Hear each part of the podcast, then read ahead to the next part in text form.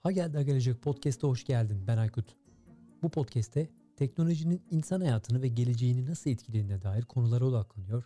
İnternet teknolojileri, sürücüsüz araçlar, sanal gerçeklik, yapay zeka gibi birçok teknoloji temelli konuyu bizzat bu konuları çalışan, bu alanlara yatırım yapan, teknoloji dünyasının içinden gelen akademisyen ve girişimcilerle konuşup tartışıyoruz.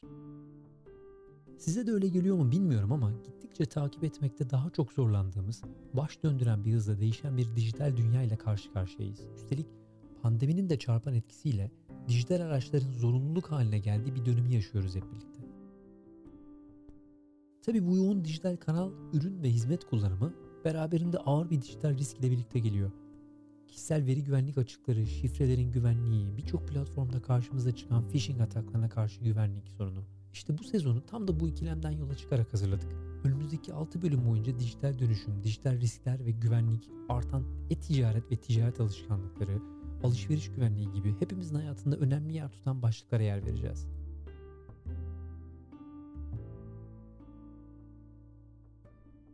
Dijital güvenlik ve dijital riskler konusunda bir sosyal sorumluluk projesi başlatan ve dijital güvenlik platformunu hayata geçiren Aksigorta'nın katkılarıyla hazırladığımız bu seride her zaman olduğu gibi bilgi ve birikimlerine, alanlarındaki deneyimlerine çok kıymet verdiğim konuklarımla bir araya gelip bir yandan kendimizi, şirketimizi, girişimimizi dijital risklere karşı korurken bir yandan dijital teknolojilerden faydalanmaya devam edebilmenin yollarını, gelişen teknolojileri, e-ticaret ve fintech sektörünü ve bizleri bekleyen fırsat ve riskleri konuşacağız. Bu ilk bölümde konuğum sevgili Ahmet Kırtok. Ahmet başarılı e-ticaret girişimleriyle tanıdığımız, Amerika ve Türkiye'de exitler yapmış, bugün Listeris gibi birçoğumuzun tanıdığı başarılı internet girişimlerinde kuruculuk yapmış bir girişimci. Bu başarılardan elde ettiği deneyimi de Türkiye'de hem Bilgi Üniversitesi MBA programında öğretim görevlisi olarak öğrencileriyle hem de Türk ve global markalara sunduğu yeni nesil marka ve tüketici danışmanlıklarıyla markalarla paylaşarak bu alanda daha başarılı girişimlerin hayata geçmesi için aktif olarak çalışan bir girişimci. Hoş geldin Ahmet. Çok teşekkürler. Öncelikle davet için bizi dinleyen herkese de e, hoş bulduk diyorum. Teşekkürler, merhabalar. Ahmet, e-ticaret ve dijital dünya ile ilgili merak ettiğim sorulara girmeden önce asıl senin nasıl olduğunu sormak istiyorum. Bir yandan daha önce yaşamadığımız uzun ve zorlu bir dönemi yaşıyoruz. Senin açından nasıl geçiyor bu dönem? Süperim, gayet güzel. Pandemi dışında hiçbir sorun yok. İnşallah hem aşılanma süreci hem şeyi çok kısa sürede atlatırsak e, ülke olarak her şey yolunda gidiyor. Hiç problem yok. Ahmet e-ticaret ve dijital dünyada uzunca bir süredir birçok farklı proje ve girişimde yer aldın ama oldukça da heyecanlı ve hareketli bir geçmişin var aslında senin. Adana'daki öğrenim hayatı, arkasından İstanbul'a geliş, öğrenci değişim programı, Amerika'ya gidiş, orada profesyonel hayat, e-ticaret hayatına başlangıç, ilk exitin, Türkiye'ye dönüş, Türkiye'deki exitler ve Türkiye'deki e-ticaret ve dijital kökenli kariyer. Biraz senin gözünden dinleyebilir miyiz bu yolculuğu ve deneyimi? Tabii ki seve seve. Senin de bahsettiğin gibi benim ilk girişimim Amerika'da bir e-ticaret şirketiydi aslında. 2000'lerin başı yüksek lisans yaparken Texas'ta eBay'de satış yaparak başladığım bir süreçti. Sonra kendi dakikamız, kendi markamız, New York'ta devam eden yolculuk ve 2008'e kadar aktif bir şekilde klasik internet perakendecilik modelini sıfırdan kurduk ve belli bir noktaya getirip 2008'de exit yaptık. Orası aynı zamanda benim için bir okul da oldu. Çünkü işin içinde hands on, işin içinde çalıştığım ve işi öğrendiğim yepyeni bir sektördü. Hepimizin bildiği gibi 2000'lerin başı. Oyunun kuralları yeni yazılıyordu. Birçok e-ticaret sektörünün alt dalları yeni yeni doğuyordu. Depo otomasyonundan tutun da işte müşteri ilişkileri yönetimine kadar yepyeni bir dünyanın içindeydik açıkçası. Şimdi dönem dönem e-ticaretin e, sorunları oldu. Gelişiminde, hızlı büyümesinde engeller oldu. Bir de ülkemize geldiğimiz zaman ben 2012'de kesin dönüş yaptım Türkiye'ye. Şimdi ilk geldiğim zaman biz hala e-ticaret güvenilir mi? E-ticaret ne kadar güvenilir bunu anlatıyorduk e, tüketicilere. Bunu anlatmaya çalışıyorduk. Yani zamanında bazı yanlış yapılmış şeyler de var bununla ilgili. Büyük markaların, ödeme sistemlerinin, bankaların vesaire yaptığı yanlış kampanyalar da var. Tüketiciye e-ticaret alıştırmak için tamamen iyi niyetli yanlış yapılmış şeyler de var. Çünkü ben hatırlıyorum 2000'lerin başında Türkiye'deki kampanyaların çoğu her banka sen de biliyorsun background'dan dolayı işte e-ticaret artık güvenli, e-ticarette artık çekinmeden alışveriş yapabilirsiniz gibi sanki eskiden güvensizdi şimdi bir anda güvenli oluyor. Her üründe bu tarz yaklaşımla bir algı oluşturuldu. E-ticaret güvensiz gibi bir algı oluşturuldu. Ama private shopping dönemi Türkiye için bence bir çığır açtı. 2011-2012 ben geldiğim zamanlar Trendyol'un, Marco o hızlı yükselişi tekrar e-ticarete bir heyecan getiren bir dönemdi. Bu tartışmasız. Hızlı bir şekilde bu döneme gelirsek aslında e-ticaret yeni oyuncularla, büyük oyuncularla hem global oyuncuların Türkiye'de olmasıyla hem de işte eBay gitti gidiyor gibi eBay'in gitti gidiyor satın alması hem N11 gibi global partnershiplerle, pazar yerleriyle son 10 yılda zaten halihazırda çok güzel bir sektör, büyüyen bir sektördü. Ama pandemi de hiçbirimizin hayal bile edemeyeceği bir şey oldu. Biz 10 yıl ileriye gittik. Ahmet katılıyorum. Bu sefer Martin McFly'in DeLorean'i sanırım bizi geçmişe değil geleceğe götürdü. Tam da e, aslında bu podcast'in tanıtım bölümlerinde de e, bu konuya parmak basacak bir veri paylaşmıştık. Bunu tekrar burada hatırlatmakta fayda var bence. BKM'nin verilerine göre 1-22 Şubat ile 1-22 Mart tarihleri arasında Türkiye'de internet üzerinden yapılan alışverişlerde market gıda kategorisi %32 ile en çok büyüyen kategori olmuş. Dolayısıyla sanki beklemediğimiz kategorilerde de bir anda değişimler ve farklılıklar oluyor gibi gözüküyor. biraz mecburiyetten, biraz kolaylıktan, e, biraz e, bu pandeminin getirdiği global dinamiklerde hepimizin ihtiyacı olduğu için internet alışverişi her kategoride deli gibi arttı. Ve bütün dünyada bu oldu. Türkiye'de de özellikle pandemi başladığından beri çok ciddi oldu. Yeni kategoriler, yeni oyuncular da doğurdu bu. Bu last mile delivery dediğimiz işte son kilometre lojistiği diye çeviriyorlar bazen Türkçe ama tam da oturmuyor. İşte getir gibi, bana bir gibi işte yemek alışverişi dışında e, çok hızlı bir şekilde 10 dakika 30 dakika arası eve teslimatlarda da yepyeni markalar doğdu.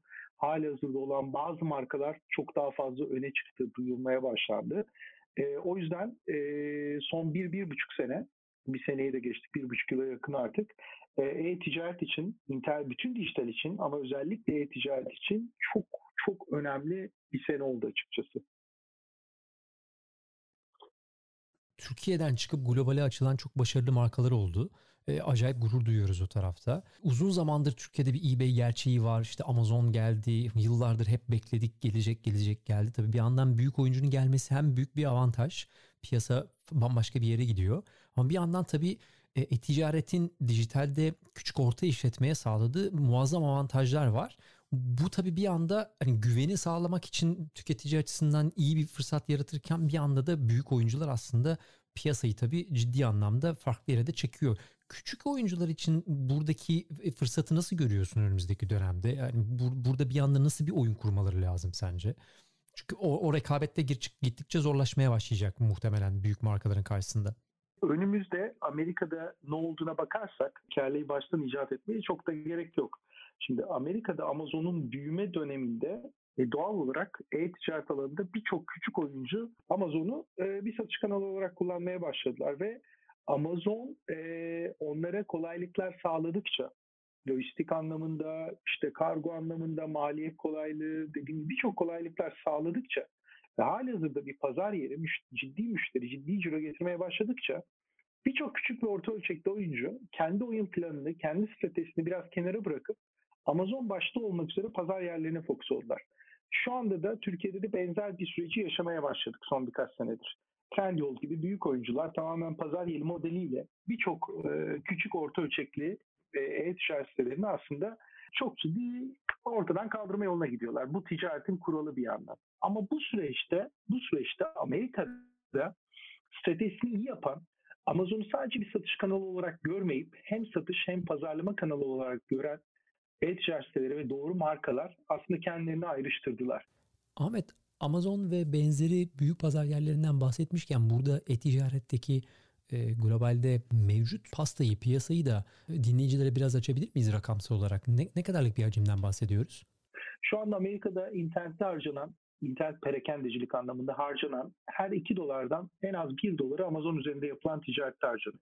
Bir yandan bu çok güzel ve kaçınılmaz bir pazar yeri var ortada.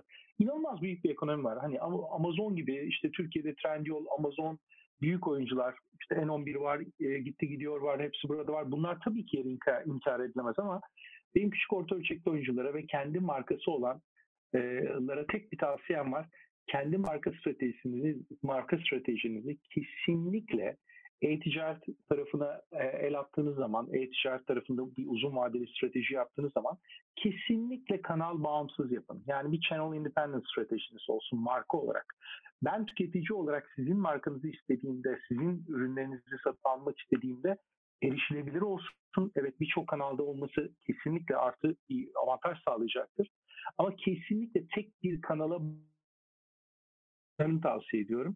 E Amazon'da da son yıllarda baktığımız zaman önemli markaların bile global boyutta önemli markaların bile bazı markaların Amazon'dan çıkma stratejisini gördüğümüz zaman Amazon'dan tamamen satışların çıktıklarını gördüğümüz zaman demek ki tek kanala yapılan yatırım e, uzun vadede tehlikeli oluyor. Ama burada şunu eklemekte fayda var. E, Türkiye'de doğal olarak tabii ki son yıllarda en öne çıkan e, e-ticaret platformu, e-ticaret markası Trendyol. E, Trendyol'da bir super app olma yolunda ilerliyor bir yandan baktığımız zaman. Çok büyük bir pazar yeri. İşte benzer bir örneği çok yakın bir geçmişte yaşadık. LCY2 Trendyol gibi pazar yerlerinden çıkıp sadece kendi platformundan, kendi sitesinden satış yapmaya karar verdi. E, şimdi Trendyol çok hızlı büyüse de hepsi burada gibi aslında bu sektörün oluşumunda ilk olan e-ticaret markası da çok ciddi bir pazar payımız var. E, öbür tarafta da Amazon olarak baktığımızda Türkiye'de Amazon da çok hızlı bir şekilde girmiş durumda Türkiye'ye. O anlamda rekabet son birkaç senedir Türkiye'de ciddi artan bir rekabet var. E, rekabette kim kazanır? Tüketici kazanır. Bu açıdan da baktığımızda ben e-ticaret sektörünü Türkiye'de en heyecanlı sektörlerden birisi olarak görüyorum şu önümüzdeki 4-5 sene place kavramı ve markaların kendilerini bir yere e, sabitlemiyor olması, riski dağıtıyor olması Türkiye'de en sık gördüğümüz noktalardan biri. Bunu galiba sadece e-ticaret için değil mesela dijital reklamlarda, tanıtımlarda da görüyoruz. Yani hani işte Facebook çok iyi. Her şeyi Facebook'a bağlıyorsun. 3 gün sonra Facebook şey musluğu kapattığı anda bir anda bütün iletişim stratejisi yerde. Oysa ki bir dağıtılmış yumurtaları riskleri daha fazla dağıtabildiğim bir strateji varsa üzerine oturulup konuşulan. Tabi orada çok daha rahat bir iletişim modeli kurmak mümkün. Peki demin söylediğin noktaya da bir daha döneceğim. O da çok kıymetliydi. Güvenlik konusundan bahsetmiştin. İlk 2000'lerin başındaki e-ticaretin başındaki güvenliği kendi bacağımıza sıktığımız dönemler. Şimdi de baktığında aslında galiba o dönem daha güvenliydi. Şimdi daha büyük risklerin olabildiği işte phishing ataklarının daha yüksek olduğu e, daha fazla bilinçlendirme gereken bir dönem var. Bu, bu noktada ben aslında şeyi çok avantaj görüyorum markalar için. Özellikle küçük markalar için. Yani bir anda tartışma hep şey oluyor ya işte Amazon geldi bize bizi bizi yok edecek konusu ama bir anda baktığında senin ulaşamadığın büyük bir kitleye ulaşabilen birkaç tane süper app'ten, süper marketplace'ten bahsediyoruz ve güvenliği de benim için aslında belli bir yere kadar çözen bir yerden bahsediyorum. Tabii ki senin dediğin gibi stratejiyi gene elinin altında tutabiliyorsan. Bu noktada küçük işletmelerin biraz güvenlik açısından, e-ticaret ve güvenlik açısından kendini konumlandırması nasıl olmalı Ahmet? Yani orada çünkü yatırım ihtiyacı da çok yüksek bir yanda. Bir anlamda da tabii tüketici eğitebilmek de çok büyük bir yatırım. Hani hala çünkü tamamlanabilmiş değil. Orada nasıl görüyorsun gelişimi Türkiye tarafında? Ya bu çok aslında hem çok güzel bir soru hem de e, Türkiye'de şimdi sen e, iki tarafta da Amerika pazarını da sen de çok iyi bildiğin için Türkiye pazarını da bildiğin için Türkiye'de bizim gibi bazı e, Akdeniz ülkelerinde, Orta Doğu ülkelerinde aslında bir vurdum duymazlık vardır ya. Öyle bir rahatlık var bizde. Aslında çok yakın geçmişte Türkiye'nin en önemli dijital markalarından birisi neredeyse hepimizin kişisel bilgilerini çaldırdı. Doğru mu? Ve şu anda Rus hackerlar çatır çatır bunu internette satıyorlar abi. İnanılmaz bir şey yani. Türkiye'de milyonlarca insanın bütün bilgilerini Türkiye'nin en büyük markalarından birisi çaldırdı ve doğru bir açıklama bile yapmadı. Çok da sevdiğim love markım olan markalardan birisi yemek sepeti. Yani hiç gizli saklı bir şey yok. Benim love markım. Yani ilk müşterilerinden biriyimdir. Yıllardır da kullanırım. Ee, ama şimdi Türkiye'de öncelikle bu dijital dünyada bu kimlik hırsızlığı yani ID theft dediğimiz olay Amerika'da henüz bir pazar ya da sektör bile değil. Amerika'da bildiğin gibi milyarlarca dolarlık sadece online'da değil online offline milyarlarca dolarlık bir sektörden bahsediyoruz ID theft sektörü yani prevention of ID theft. Ve e, bu da bizim aslında yavaş yavaş bilinçlenmemiz gerektiğini gösteriyor. E, küçük orta ölçekli oyuncular açısından şöyle bir dezavantaj var. İster istemez hem e, güvenlik anlamında daha büyük oyunculara daha çok güvendikleri için tüketicilerin, bilinen markalara daha çok güvendikleri için hem de birçok farklı faktörden dolayı küçük oyuncuyu tüketicinin tercih etmesi daha zor olabiliyor. Biz bunu birçok çalıştığımız markayla testlerini de yapıyoruz. kendi sitesinde yaptığımız aynı reklamda conversion rate ölçüyoruz. Bir pazar yerine aynı markanın aynı ürünü pazar yerine yolladığımızda conversion rate ölçüyoruz. Günün sonunda aslında şuraya geri dönüyor olay. Siz markanıza ne kadar yatırım yaparsanız uzun vadeli o kadar kazanacaksınız. Başka hiçbir şey değil. Çünkü bugün ben Ahmet olarak çok rahat gidip LCO2'nin web sitesinden bir ürün satın alabilirim. Güvenli, güvenli hissederek satın alabilirim. Niye? LCO2 yıllardır marka yatırımını yapıyor zaten. Trend yolda ya da hepsi burada da ya da Amazon'da da çok rahat alabilirim. Ama LCO2'nin sitesinden de satın alabilirim. Benim küçük orta ölçekte oyunculara tek tavsiyem güvenlik bir alt başlık ama bütün bir marka olma yolunda o tüketicinin gözünde o perception, algıyı oluşturacak süreçlerin hepsini tasarlayıp stratejisini yapıp kısa vadeli bir esnaf kafasından çıkıp yani biri alırım ikiye satarım, biri alırım bir buçuğa. Çünkü Türkiye'de e-ticaret deyince büyük ciro yapan birçok birçok e, firma Türkiye'de aslında bir marka yaratmış firmalar değil. Toptancılar, al satçılar, e-ticarette böyle ciddi bir sektör var. Ve bu insanların hiçbir uzun vadeli marka yatırım planında değil. E, o, o mindsette de değiller. Öyle bir bakış açıları da yok açıkçası. E, birçoğunu 5-10 sene sonra görmeyeceğiz piyasada. Onu net söyleyeyim. Çünkü sadece fiyat rekabetine oynadığınız zaman ister Türkiye'de yerel pazarda oynayın, ister global pazara girin. Eninde sonunda sizden daha büyük, sizden daha ucuza üretecek e, birileri mutlaka çıkacak. Ve özellikle Çin bu konuda çok çok başarılı. Global e-ticaret yapan birçok arkadaşımız biliyor Amerika'da, Avrupa'da. Eğer bir ürününüz sadece fiyat odaklı başarılıysa bir kategoride iyi satış yapmaya başlarsa maksimum 24 ile 72 saat sürüyor. Çin'in aynı ürünü aynı şekilde üretip 3-4 farklı isimle o kategoride list etmesi ve size rakip olması maksimum 24-72 saat sürüyor. Yani o fiyat rekabeti dönemi bir kenara kalacak artık olay markalaşmaya doğru gidecek. Başka hiçbir şansı olmayacak küçük orta ölçekli oyuncuların. Benim tavsiyem sadece güvenlik başlığı da değil. Güvenlik çok önemli başlık. Yani tüketici gözünde güvenli olmak zorundalar ki biz gidelim oraya kredi kartımızı verelim, alışveriş yapalım. Ee, tek tavsiyem marka olma yolunda sıfırdan kolları sıvayıp e, bu işi öyle ele almaları. Başka e, şansları olmayacak. Bu konu hep, hep konuşulan konulardan biri Ahmet. Yani hani e-ticaret dışında da Türkiye'de hep böyle marka yaratalım, uluslararası marka yaratalım. Tabii çok, çok sık konuşan çok çok konu oluyor bizde ama e, senin gözünde az evvel bir kısmını söyledin aslında biraz bakış açısıyla da alakalı diye ama özellikle senin çalıştığın markalar ya da işte belki de çalışmayı tercih etmeniz markalarda gördüğün ana sebep ne yani biz neden marka oluşturmak istemiyoruz? Aslında küçük orta ölçekli bir işletme için şu anda önünde olabilecek her türlü imkan var baktığın zaman. Yani işte Amerika örneğini sen iyi biliyorsun. Kendi yani garaj örneği vermeyelim. Evin içerisinde işte bir tişört üretmeye başlayıp bunu marka haline getirip gerçekten dünyaya satabiliyorsun işte Etsy'de başka bir kanalda ve gerçekten de muazzam bir hacme ulaşabiliyorsun. Neden inatla biz marka oluşturmak istemiyoruz sence? Bir, bir, bir, bir mantıklı bir sebebi olmalı bunun ya. Çok güzel soru biliyor musun? Ve bana nasıl marka oluruz diyorlar. Niye marka olmak istemiyoruz? Israrla genlerimizde olduğunu düşünüyorum ben. Ve e, şaka değil, ciddi söylüyorum. Genlerimizde olduğunu düşünüyorum. Kısa vadeli düşünme, kısa vadeli şey yapmak. Şöyle bir örnek verebilirim sana. E, ablamla konuşuyoruz. Ablam başarılı bir avukat. Ve e, yeğenim şu anda hukuk fakültesinde okuyor. Zeynep'in üniversite tercihleri döneminde ablam ısrarla şunu bilinçaltına e, şey yapıyordu yeğenimin işte bu kadar yıllarca çalıştım, büro açtım, şunu yaptım, kime kalacak bu? Hani devral yoksa çöpe gidecek mantığı. Şimdi New York'ta bakıyorum, e, Kaliforniya'da bakıyorum, başarılı hukuk bürolarının çoğu 100 yıldan daha uzun süredir devam ediyor. Yani onların varisleri hala ortaklar ama çoğu avukat değil, çoğu sanatçı, başka dallarda çalışan profesyoneller. Dedelerinden, dedelerin dedesinden kalmış. Bakın çok alakası meslekte bile hiçbir zaman marka olma yolunda bir düşünce, bir bakış açısı yok.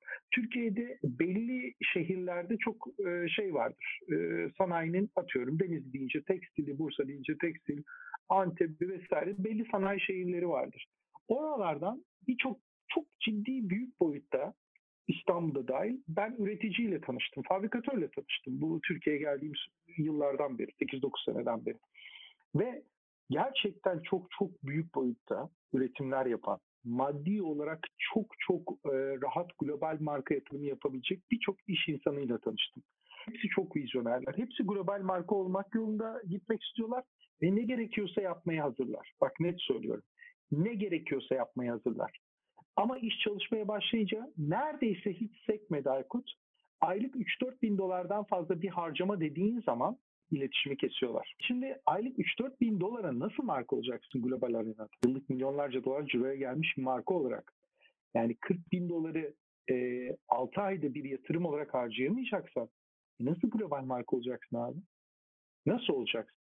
Şöyle de galiba bir sıkıntı oluyor Ahmet. Ee, özellikle bu yola yeni çıkmış ya da ortalarda daha yeni yeni büyüyen markalarda. E, şimdi 5. caddede dükkanı görüp dokunabilip kapısını açtığındaki hisle ben dijitalde işte bir danışman ekiple çalışıyorum ya da işte sistemi büyütüyorum dediğinde galiba geri aldığı his pek aynı olmuyor. Ee, hani elle tutulur bir şey görmemekle ilgili bir sorun da var galiba anladığım kadarıyla orada. Ama işte çok iyi bir örnek verdin demin. Yani dijital verilerimizi de elle tutamıyoruz, gözle görmüyoruz. Ama bunu kaybettiğin anda çok ciddi e, problemler yaşıyorsun. Bugün yaşamadıysak da önümüzdeki dönemde işte kredi kartında kişisel bilgilerini birçok yerde yaşayacağımız çok net. Hani orada da aynı davranış alıyor ve işte bir firma buna bir e, şey belirlemiyorsa bir e, patern belirlemiyorsa markası içinde belirlemediğini zaten otomatik olarak görmeye başlıyorsun ki bu ciddi bir problem bence dijital taraf için özellikle ciddi bir gap açılmaya başlıyor o tarafta. Bir marka olma yolunda giderken birçok ekstra maliyet de var. Yani şimdi Amazon'u niye biz çok seviyoruz? Şu yüzden seviyoruz. Amazon nasıl hayatımıza çok girdi Amerika'da? Amazon şunu yaptı. Convenience keyword'ünü çok iyi kullandı. Yani aslında başarının sırrı convenience, kolaylığı sağlamak. Dedi ki e, al sana kargo daha mı istiyorsun? Tamam dedi bu halk daha hızlı kargo istiyor. Prime'i çıkardı. Çünkü normal kargo pahalıydı. Biz Amazon'dan second day shipping falan aldığımızda aldığımız üründen daha fazla kargo ödüyorduk bunu çıkardı. O lojistik gücünü çıkardı. Sonra dedi ki bir problem mi var? E-ticarette bir üründen problem olur diye korkuyor musun? Hiç korkma.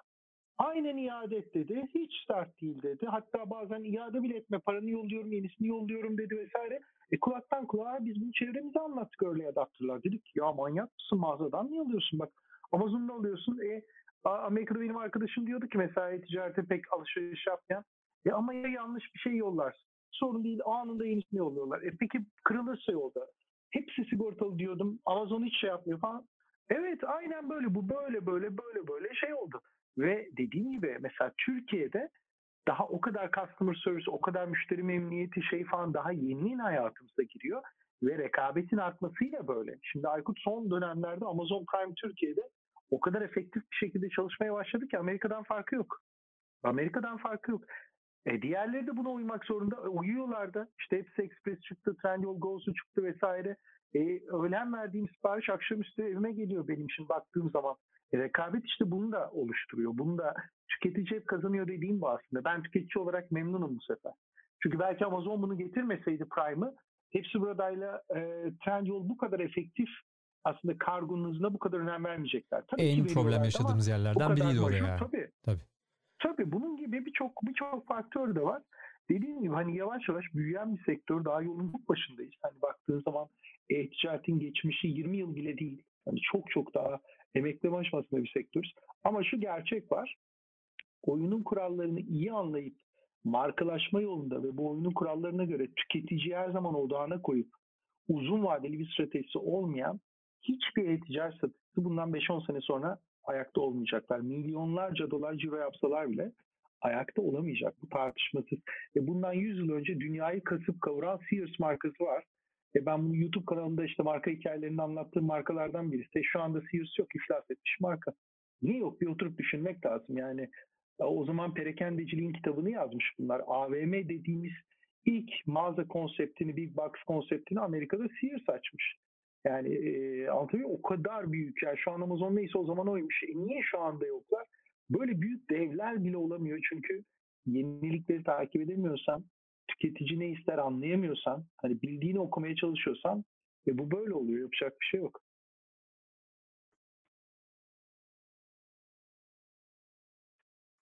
Ahmet tabii bir yandan senin deneyiminle bu e-ticaret sektörüne bakarken tabii hem yaşadıkların üzerinden konuştuk hem e, pesimist hem optimist taraflara da baktık. Hem de teknik taraflarını biraz konuşma şansımız oldu ama baktığında senin gözünden baktığımızda Türkiye'de aslında bir anlamda birçok farklı sektörde de çok başarılı, dinamik, enerjik girişimciler çıkıyor ve e, çok başarılı girişimler çıkıyor. E, birçoğu da global arenada kendi ismini gerçekten e, anılır hale getirmeye başladı. Senin açından baktığımızda mesela buna bir örnek aslında e-ticaretin dışında oyun sektörü verilebilir. Gerçekten çok başarılı sektörlerden biri çok iyi oyuncular çıkıyor. Seni bu konuda en çok heyecanlandıran özellikle e-ticaret sektörü açısından baktığında, Türkiye'deki e-ticaret sektörü açısından baktığında seni en çok heyecanlandıran girişimler ya da mevcut e, gelişmeler neler? Çok başarılı örnekler de var. Yani son dönemde dediğim gibi bu getirin şu anda Türkiye'de 300 milyon doların üstünde yatırım alması, Avrupa'ya, Amerika pazarına giriyor olması, keza getir modelini e, örnekleyip Avrupa'da bir Türk girişimcinin kur, kurduğu Gorillas, hani o da inanılmaz büyüyor baktığın zaman o da 300 milyon dolara yakın bir yatırım aldı. Hani bunlar da heyecanlandırıyor yani hani biz Türk Türkler istediği zaman dünyanın her yerinde marka yapabiliyor. Amerika'da da yapıyor baktığın zaman farklı sektörlerde. Niye olmasın? Ee, ama önümüzdeki yıllarda e, hepimizin en çok radarında olacak ana sektörlerden birisi e-ticaret olacak. Umarım Türkiye ekonomisi içinde özellikle buradan globale e-ticaret aracılığıyla çıkacak markalar e, Türkiye ekonomisi içinde e, gerçekten umut olacak diye umut ediyorum. Harika. Peki son bir şey daha sorayım. Şimdi bütün bunları konuştuktan sonra e, tabii gençlerin de aklında her zaman şey oluyor yani buradaki fırsatı gördükçe dijitalde gerek reklamcılık tarafı olsun, iletişim olsun, e-ticaret bir şirketi kurmak ya da bir marka oluşturmak olsun. Tabii çok heyecan veren ve arada araçların da Shopify gibi araçlarla çok hızlı yapabildiğini, aksiyon alabildiğin bir dünyadan bahsediyoruz. Senin deneyiminle bu işe yeni girecek gençlere tavsiyen ne olur? Hani hali hazırda bu işin içinde zaten kendi yolunu bulmaya çalışanlarla bir şekilde çalışıyoruz. Onların işte eksiğini, yediğini ya da daha iyisini daha iyileştirmeye çalışıyoruz ama üniversiteden yeni çıktı, bu işlere yeni girmek isteyen, yeni gençlere, heyecanlı gençlere senin tavsiyen ne olur Ahmet? Nasıl başlamaları lazım sence? Benim çok fazla bu bu tarz soru alıyorum. Ee, çok da güzel bir soru. Benim en büyük tavsiyem özellikle çok gençlerse, çok az sermayeleri varsa e-ticareti bir sektör olarak düşündüğümüz zaman çok çok büyük bir sektör. Şu anda eğer siz klasik ürün alıp satacaksanız, gencecik bir arkadaşsınız, birkaç arkadaşsınız ve dediğim gibi neredeyse hiç bütçeniz yok, sıfırdan başlayacaksanız, bence bunu yapmayın. Çünkü bu sefer Deniz'deki fabrikada size rakip olacak. Dediğim gibi Antep'teki fabrikada size rakip olacak. Bence şunu yapın. Burada yepyeni bir sektör doğuyor. Ya. Bir gold rush var değil mi? Herkes altın aramaya gelmiş. Herkes altın topluyor. Ben bunları nasıl kürek satarım diye düşünsünler. E-ticaret sektöründe çok fazla, çok çok fazla yazılımından hizmet servisine kategori var, lojistiğine. Çok fazla kategori var ve bunların çoğu hala bomboş. Özellikle Türkiye'de globalde belli dolmuş kategoriler bile Türkiye'de bomboş. Yani her büyüyen e-ticaret firmasının birçok hizmet servis firmasına ihtiyacı var. Benim en büyük tavsiyem bu. Baktığın zaman son yıllarda ne bileyim paraşüt gibi ya muhasebesini yapmak istiyor insan. Sadece e-ticaret de düşünme. Dijitalde bir şirket, offline bir şirket. Bunun gibi birçok hızlı büyüyen, belli dikeylerde hizmet servis veren, ihtiyaca çözüm sunan firmalar var. E, bunları yapmak lazım. E, bu anlamda da bence e, çok büyük bir fırsat var Türkiye'de. Türkiye'den globale de fırsat var. Hani bakıyorum teknokentlerde şurada burada e-ticaret firmalarına hizmet veren bir sürü software as a service yazılım firmaları vesaire çok iyi büyüyorlar. Benim gençlere tavsiyem bu. Bir baksınlar sektöre şöyle nerelerde ihtiyaç var. Bir globale baksınlar, büyük oyunculara baksınlar. Çünkü sektör daha çok emekleme aşamasında. E, kürek satsınlar altın toplamak yerine. Yapılacak Benim çok iş var. Bu. Çok teşekkür ederim. Çok keyifli oldu. Ben çok teşekkür ederim. ticaret sektöründen Sevgiler, tanıdığımız selamlar. sevgili Ahmet Kırtok'la birlikte çok keyifli bir sohbet gerçekleştirdik. Türkiye'de e-ticaretin gelişimi, mevcut tıkanık noktaları, dijital anlamda baktığımızda dijital güvenlik ve riskleri ve küçük orta işletmelerin özellikle Covid dönemi ile birlikte ya da Covid dönemi sonrasında e-ticaret sektöründe kendilerini nasıl konumlandırabileceklerine dair çok keyifli bir sohbet gerçekleştirdik. Bugünlük bizden bu kadar. Bir sonraki bölümde tekrar görüşmek üzere diyorum. Eğer bu bölümü beğendiyseniz lütfen paylaşın, like edin ve sevdiklerinize dinleyeceğini düşündüğünüz kişilere arkadaşlarınıza ulaştırın. Böylelikle daha çok kişiye ulaşabiliyor olalım ve bu konuları birlikte tartışıyor olalım. Bir sonraki bölümde görüşmek üzere. Ah Benden aldı bana sattı. Vallahi gider ayak. Neyse ben anca giderim bu hızdan artık. Hadi güle güle Beni ışınla ışınla enerjiyle.